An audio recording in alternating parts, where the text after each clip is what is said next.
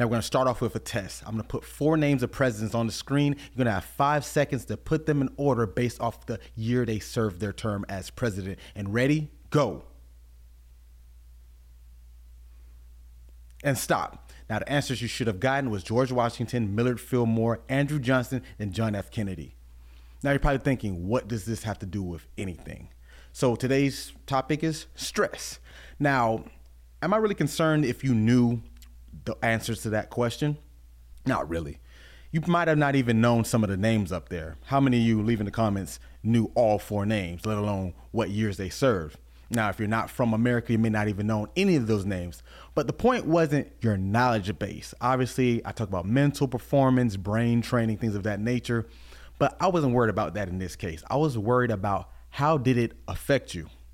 Now, I only gave you five seconds. So that alone wasn't a lot of time. That could have made you a little worried, thinking, is that enough time to even figure out what order to put them? Because you might have known. Let's say you did know the answers and you just didn't have enough time and it made you kind of forget.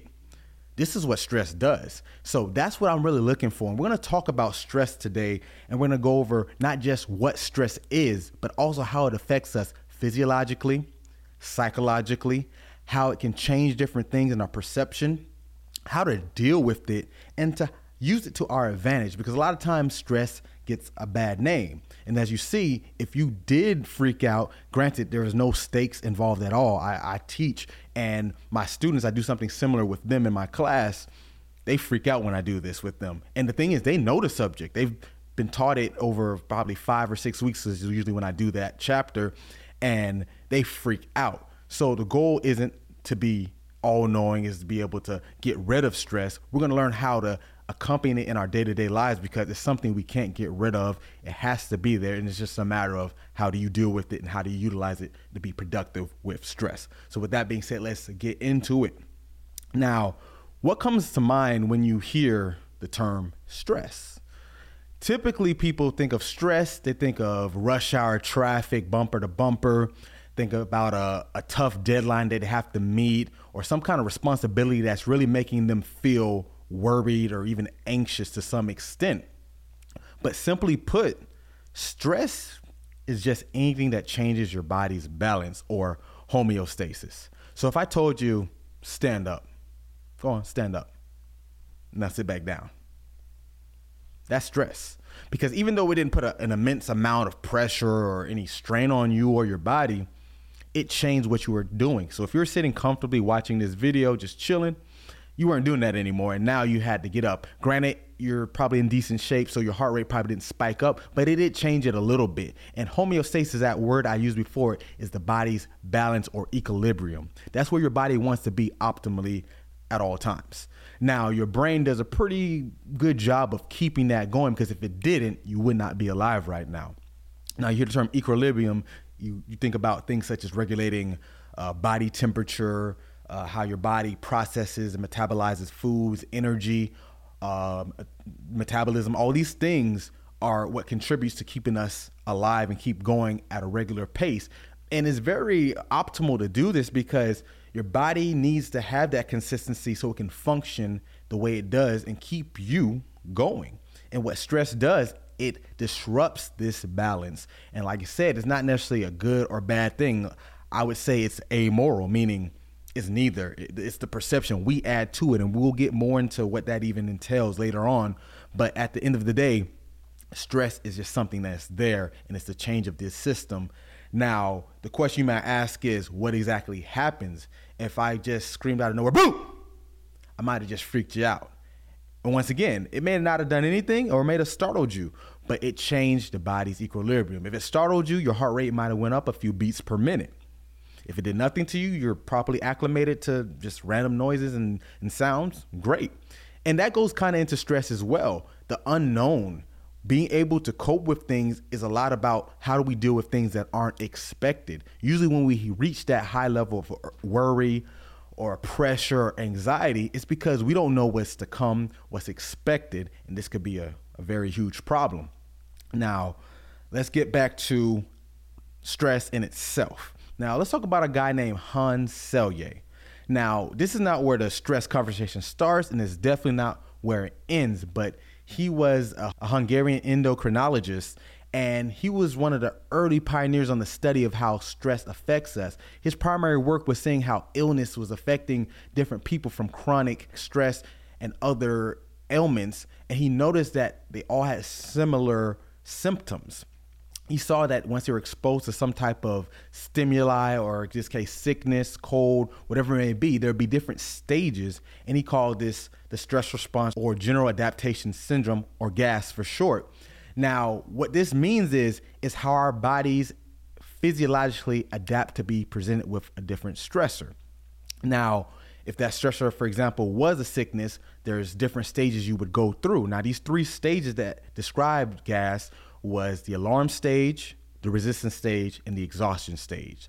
So if you're first exposed to this sickness, your body goes through the alarm stage. It's, it's giving an inflammatory immune response to say, hey, what's going on? This is when we think about getting sick, we get a fever or something of that sort.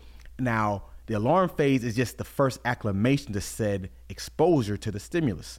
Now, over time, if you get exposed to it more than once, it's going to subside a little bit.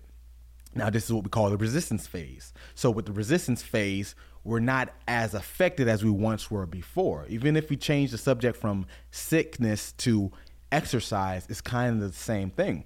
We're talking about lifting weights or going running. That first time you do it and you're super out of shape, you're sore.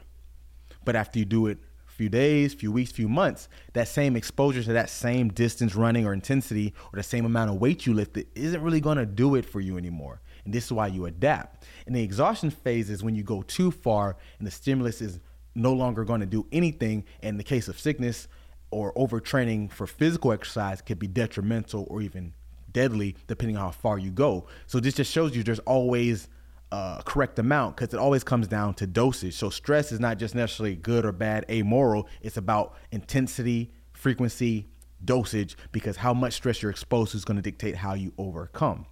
Now, going back to what stress is, that's just an overview of how Hans Selye kind of coined this term stress for a little history lesson.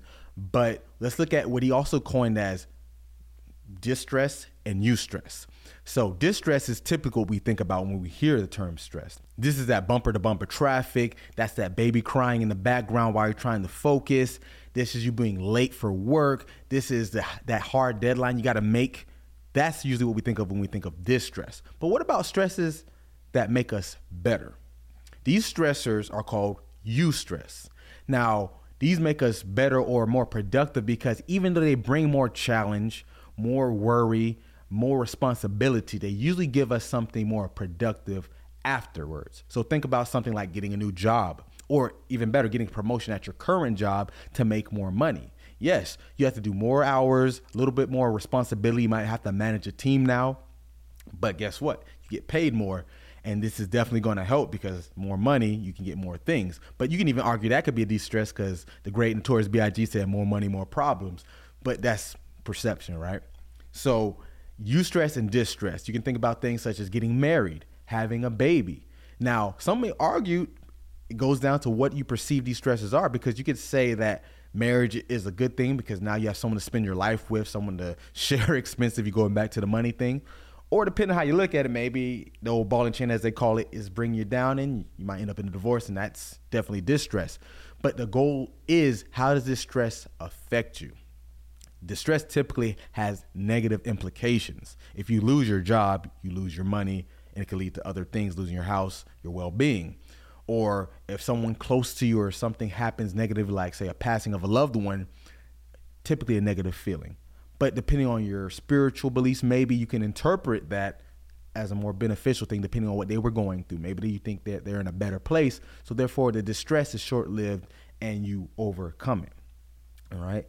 So stress, as you see, is not a one size fits all. And it's not just simply what's going to worry me today, but what's happening when we get stress.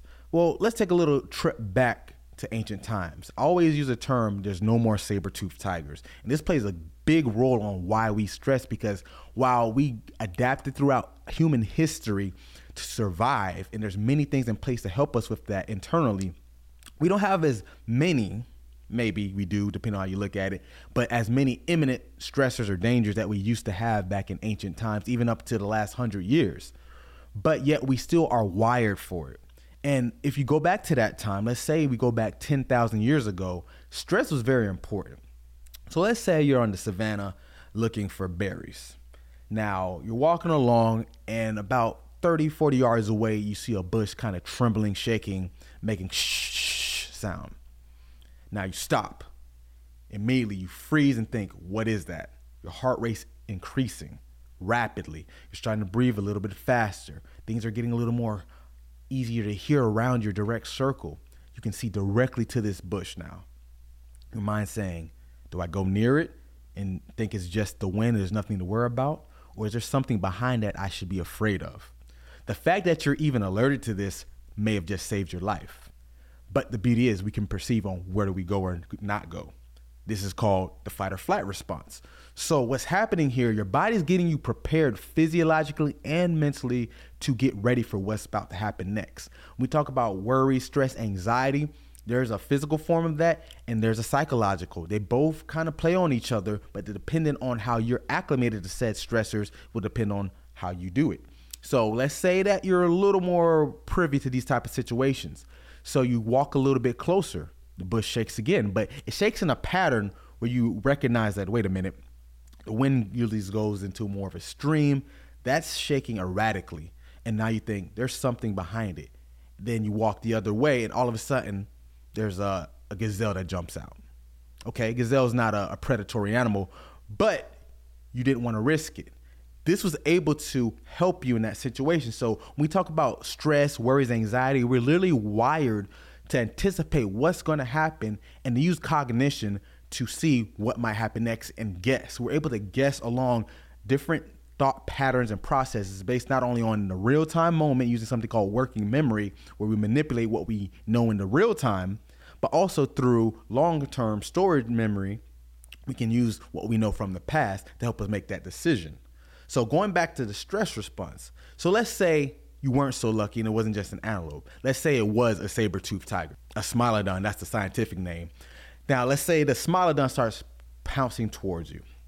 Now, you're probably not going to do too much because the fastest modern human could run up to 27 miles per hour. That's Usain Bolt. Now, he's the fastest of the fastest. And the crazy enough thing is, most uh, speed animals, they can go well over 40. So it's not much you can do because you're probably not Usain Bolt fast. You're lucky if you're hitting even 15 miles per hour. So running away may not do anything for you. But the thing is, a lot of physical responses are happening right now. The first ones, as I mentioned, were you heard your hearing getting more acute, more precise because you're honing in on what that noise was. This is very important in the fight or flight response because if I can hear clearer, I can tune out any distractions. But the thing is, this can go one of two ways because sometimes you hone in on one perceived sound, but you may tune out a more important sound. So it depends. But let's say that sound you heard was the most important. There's nothing else going on. This is where that acute, sharp hearing comes in handy. Also, your vision gets more acute. Pupils dilate so you can see a straight beeline across to where you need to see because whatever happens next needs to be in your, your line of sight. But also, the downside is your peripheral gets a little less attentive. Now, peripheral wasn't really meant to be the main source of vision, but it's able to see at least larger uh, amounts of objects going through the sides of your eyes so you can make sense of what's happening.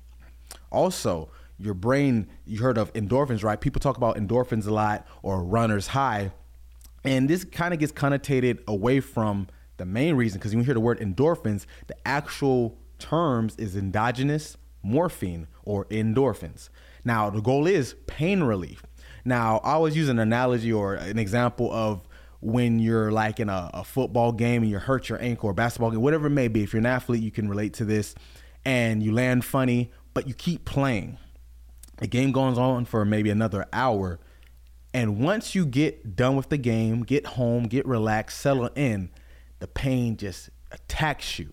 It's because endorphins are meant to keep you kind of numb so you able to keep going because the name of the game with the fight or flight response is to keep you going from the energy standpoint as well as being resilient to pain. Because if I stop right now in the middle of that saber tooth tiger trying to chase me, regardless of how fast I am, I have no fighting chance now if I attend to the pain and the nociceptors that send the signal that I'm in pain are firing and I stop.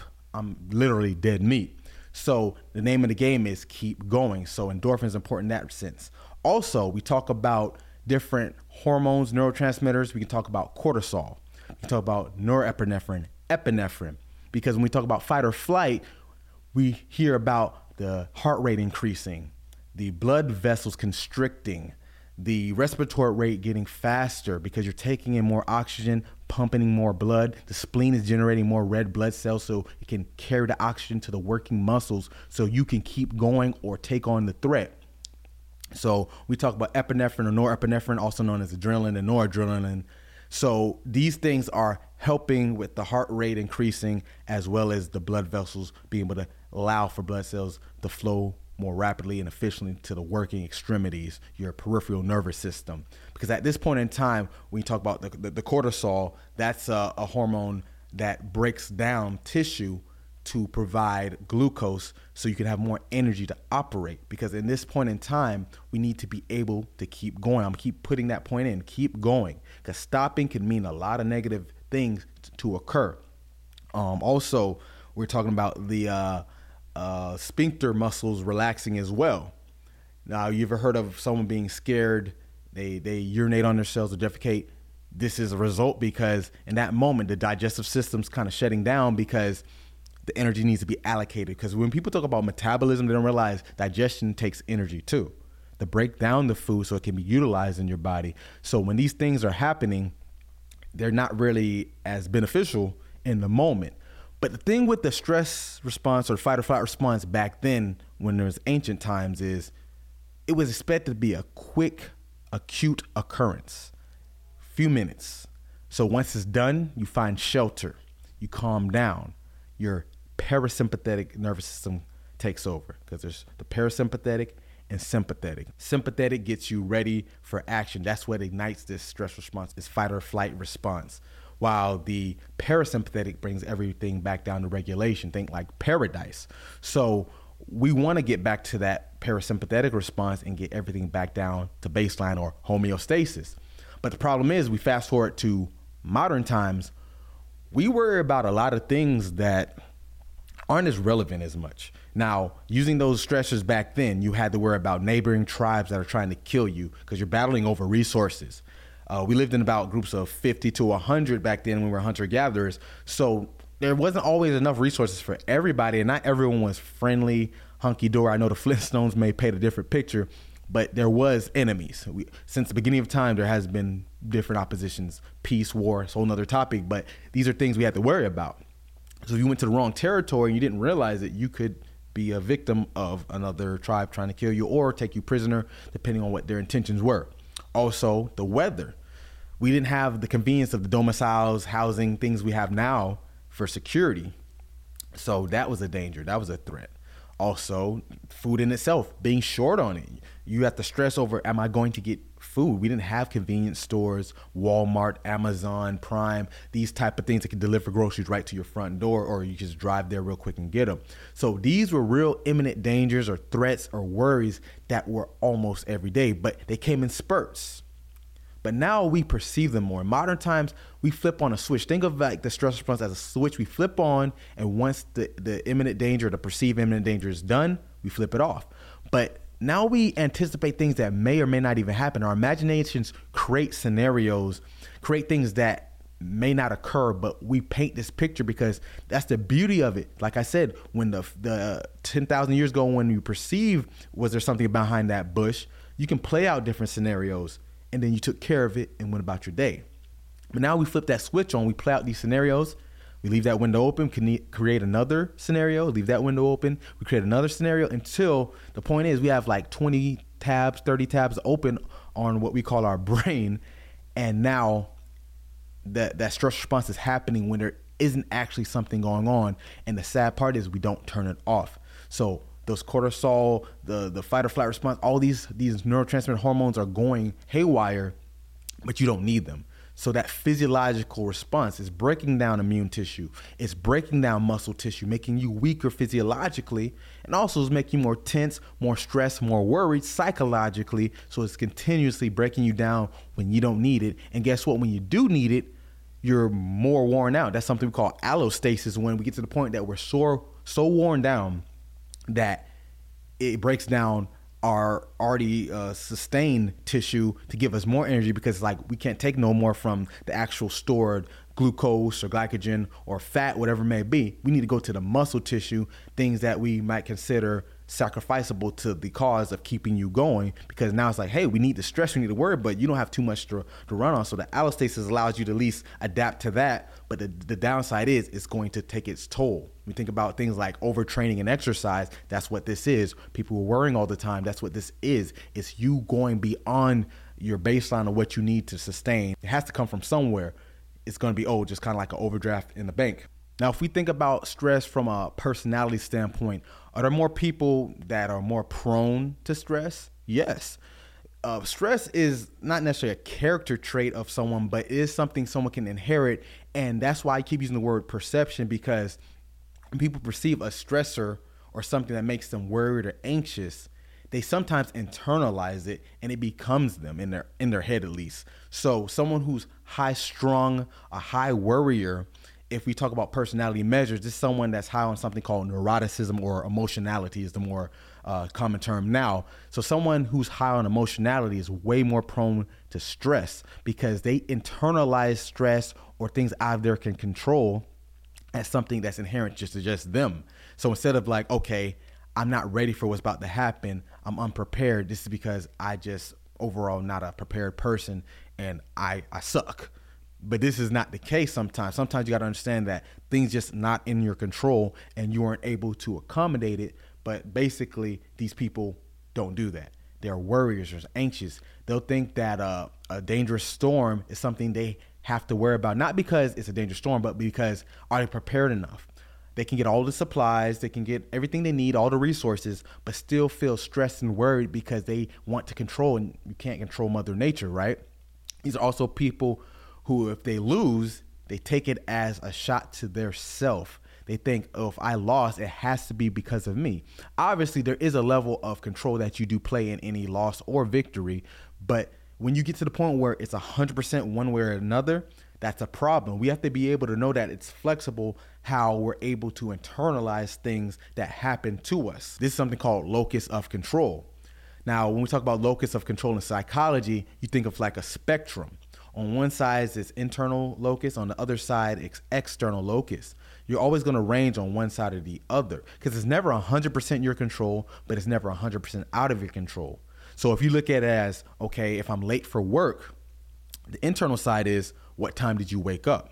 If you woke up at a very timely manner, an hour or so before you had to be to work, maybe it's not completely on you if you were late. Now let's look at the external. What was traffic like? If it's a traffic jam for 10 miles, stop and go, barely any movement, you can't do anything about that. Now, later on, you can take in consideration okay, every Tuesday around this time, I know I have to be at work at this time. Maybe I should leave maybe another 30 minutes earlier because it's typically like this. Now, if it isn't, all good. You make it on time or you're a little bit early. But if it is, you accommodate it. And that's why people high on emotionality kind of overstress because while they do take too much themselves internally, they don't think that, hey, I can overcome this. It's not just limited to, oh, it's me because I'm late, versus it's me, but I can accommodate myself and make provisions the best way I can. And it's kind of how you can talk about how stress can be utilized to your advantage. Now, we're going to segue into that point of we talk about different ways stress affects you too. We can look at something like the stress exposure model with um, James Driskell. He was a psychologist at UCF, University of Central Florida, and he had a model where he described different aspects of when we stress, how it affects performance, and that's something I'm big on. In applied psychology, our goal is how do we make sense of these different concepts, not just in a research standpoint or even a neuroscience standpoint. We want to know how does it affect us in our day-to-day lives. So if you're going through a stressful moment or time, it makes irrelevant things clearer and it makes relevant things less clearer. So let's think about if I'm worried and stressing, you're going to start looking at different aspects of what's going on that doesn't even matter. If you're trying to pack up for a trip and you're worrying and stressing, you're going to start looking at, oh, I didn't bring this certain item that had nothing to do with your main items that you need to bring, such as clothes, um, your cell phone chargers, and then you end up forgetting certain things, and it's because the less relevant things became more important to you because now your brain's telling you worry. Think about this, think about that, and that doesn't really matter. Now, this kind of goes into the next one perfectly because the more cognitive load we put on ourselves, so stress can add to that cognitive load by worrying. So you're getting more items and more things to think about. So now it has less room to think about more pertinent, relevant information. Now, I mentioned something called working memory earlier. This is our brain's ability to take in short term information and figure out what to do with it and apply it to what we're doing in real time. So, if I'm taking in more unwanted information, that working memory load kind of gets full. So, I have less room for things that I need to do. Now, it also makes us attribute more negative traits to ourselves. If I lost the game, it's because I'm not a good player. If I failed the test, because I'm not a good student. We don't think about, well, did I study the right things? Did I study enough? Is it just something I didn't fully comprehend and I just need to work on more? So if you attribute these things solely to our personality, our perception of ourselves, our self-efficacy, our ability to do things, our confidence, we're going to end up putting ourselves down down the road and it's going to reciprocate in other things we do. So stressing makes us more likely to internalize defeat, losses, or failures. And speaking of how we internalize these losses of failure, it also turns up the volume on fear.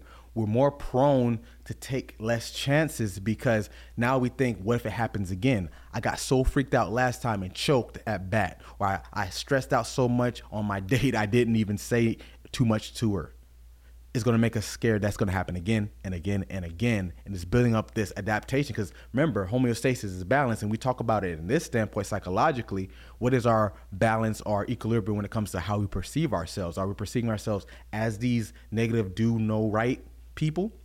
If so that's where we're going to be and we're going to keep becoming that. And the last part of that is social influence we typically influence the others around us in a positive or negative way. It's not subjective to just one or the other. It could be both, but it depends on how you're interacting. If you're in a team setting, a workplace setting, something like that, and you're giving this stressful uh, energy to them, they might internalize it as is he someone that should be on our team or if you're the leader or the boss they might question your leadership skills now and this could be very detrimental to the team's performance job performance and you yourself now how do we go about using stress to help us.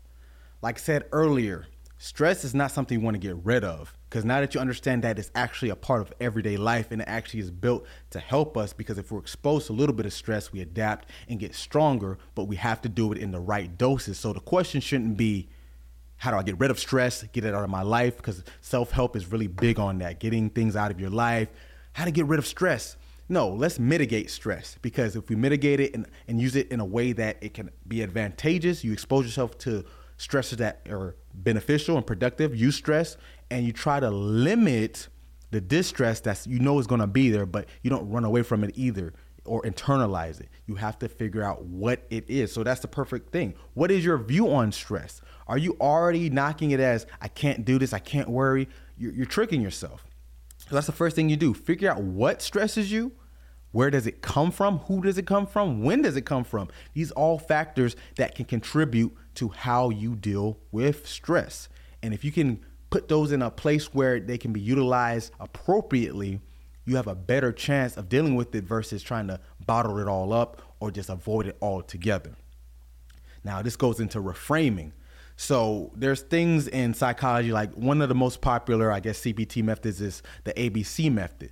And this one's used a lot because it's reframing how do you perceive said event. So if something that stresses you out or something happens that makes you worry, you have to think A, B, C. So A stands for activating event, B is for belief, and C is for consequence. So if you use an example of, let's say you're at the store and you see a, a friend from work and they're on the phone and you say, "Hey, how's it going?" And since they're on the phone looking at whatever food at the store, and they just kind of give you a nudge back and go back to what they were doing and keep talking. That's what happened. That's the activating event. They were on the phone. You said hello. They gave you a little nudge back and went about their life. But the belief, B, that's what you interpret. Do you interpret it as okay, they were busy. I'll see them at work on Monday. No love lost.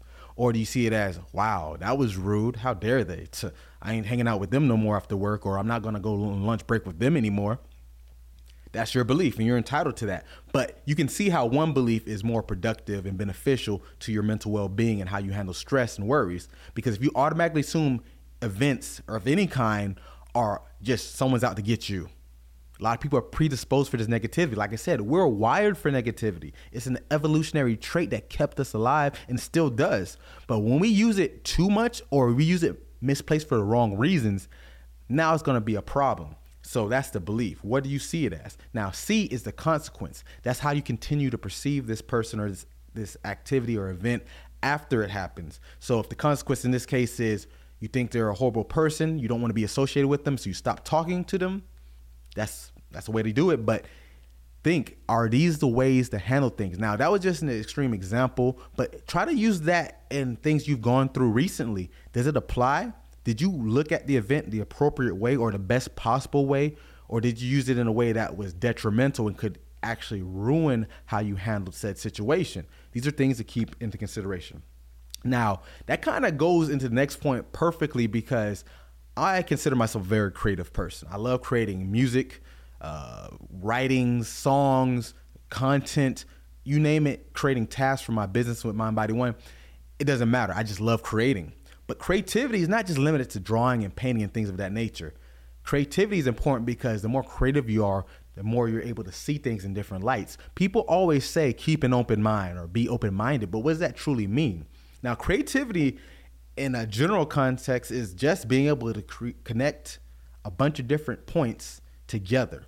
And I like to tell people like when I think about creativity, you think about point A, B, C, all the way to Z. There's no one stop. You had to do a different you had to do a lot of different locations before you got to that end result. Like if we look at the first person to think about, hey, humans should fly. Let's go back thousands of years ago again. They saw a cliff and they said, hey, I'm gonna jump off and soar and flap my arms like a bird. Now, if you understand aerodynamics, that's not how that works at all. We're too heavy, and the ratio between flapping is not m- enough speed. So that person jumped to their death. So the group said, hey, that's not how you fly. We'll figure it out. So they said, hey, birds have wings. So they built wings. Think like Icarus, the guy who flew through, too close to the sun. So the next person said, all right, this is going to work now because we have bird like wings that they made out of feathers from birds. They jump off the cliff this time. And now he died too, obviously. It didn't work because that's not how aerodynamics or physics goes. So they then say, okay, let's keep trying again and again. Numerous people had to die. Numerous things had to happen to lead up to the next events where people started making things like the, the hot air balloon. So it allowed us to kind of go in the air, but not necessarily fly. Then you fast forward to maybe the Wright brothers, who the first official flight in 1903 in North Carolina, Kitty Hawk, North Carolina. And then that fast forward to World War One, where flight became a, a game changer in how we fight wars. And within 50 years, we were on the moon. See how creativity works? It's just connecting all these different points. So think about learning different tasks. I tell this to people all the time. I love learning not just because of the thirst of knowledge, but it tells me, hey, if I know how this works, it may be handy to something else because that collective of knowledge is not just to be like I know everything. It's say my brain draws from its resources. We think about how our memories and, and creativity even works. It's just drawing from our actual brain resources, neurons firing from past things we've learned and the more things you learn, that means you have more neuron connections, meaning you can be more creative. Now, bring this back full circle to how to handle stress. If you need to paint those new scenarios in your head, it's not going to happen just by thinking the way you've always thought. So, by exposing yourself to more creative or more open ideas, you're actually actively working on engaging the brain and the neurons in ways that they've never been used before. And if you're able to do that, it makes it more susceptible to do with other things. So you're not always going to see things cut and dry like you always do. Now you have the, the ability to say, I remember when in 1865 when this happened in history, and it can apply to what you're doing, or you can just draw from those resources. It's just kind of like a court case. Lawyers, their main job is to be able to understand the law, first and foremost, where they are, but also draw from historical references of cases so they can apply them to help them win their case. And isn't that what life really about? Applying different scenarios and making sense of them in real time. So creativity. Go do something creative. Uh, if it requires something you've never done ever, you can do that. Or just doing things that you know how to do, but trying them different ways. The simplest thing you could do is right now after this video, like, comment, subscribe, go to another one on a topic that you never heard about and learn it. Simple as that. So increase that creativity. Uh, prioritization. So this goes back to when I talked about how we don't like the unexpected. We talk about homeostasis, equilibrium. The brain likes balance for multiple reasons, but mostly because when it doesn't have to change, it doesn't have to work. Energy is not utilized. The brain is used for 20 to 25% of all metabolism more than any other organ. So it makes sense why it doesn't want to have to do anything unless it has to. But the irony is, especially in modern times, we have to keep going to survive. So we kind of have to do it, but make sure you prioritize what you're doing and how you go about it. Now, going back to the unknown, we can't predict everything. Preparation does help and it can account for certain things, but you can't stop the unknown from happening. So when you prioritize, look at what is actually needed for what you're about to attempt, what you're about to do. Because if going back to the work uh, example, if I know I need to bring certain items or certain paperwork to the job, I can accommodate that. Now, whatever happens when I get there and if it goes awry, I couldn't accommodate that. I couldn't predict that, but at least I know I have the resources and I'm not just left there sitting there in the dark, not knowing what to do or not having enough of the things I need to execute. Another way to help manage stress and using stress to your advantage is welcoming it. Now, we said already that we need stress in doses, but not just the fact that we put ourselves in things that are challenging. We need to look at it as I'm already privy that it's going to happen. I know it's coming. I'm ready for it. It is what it is. Because by this point, we know that it's going to happen, so there's no surprises here. It's not necessarily saying expect the worst or hope for the best type scenario, but more so, this is something that's going to happen. It's a part of life. Deal with it. It, it may sound stoic or counterproductive, but this helps us acclimate even easier because if I know there's a chance that things may not work out, I at least know in my head that these efforts aren't my fault if they go wrong completely because I know there's a chance of what can happen. Mitigate your risk, understand what can go in, what can go out, and these will help you realize the best way to deal with what's coming. Now, the last thing I'll say is keep a positive mindset. Very cliche, I know, but once again, we're going to, to how the brain adapts to things. If you're always thinking the worst, guess what? Your brain gets primed for the worst. Negativity is innate. It helped us stay alive because if we thought right in something behind the bush, we live. If we thought wrong in something behind the bush, we die. So we're wired to expect that. But if you at least have a positive mindset that, hey, maybe there isn't that behind the bush, because if you're wrong in that case and there's something beneficial, the berries are there, you're good. Because there's ways going back to mitigating risk, there's ways to go about the bush. You could throw a rock at it from a distance and see what jumps out.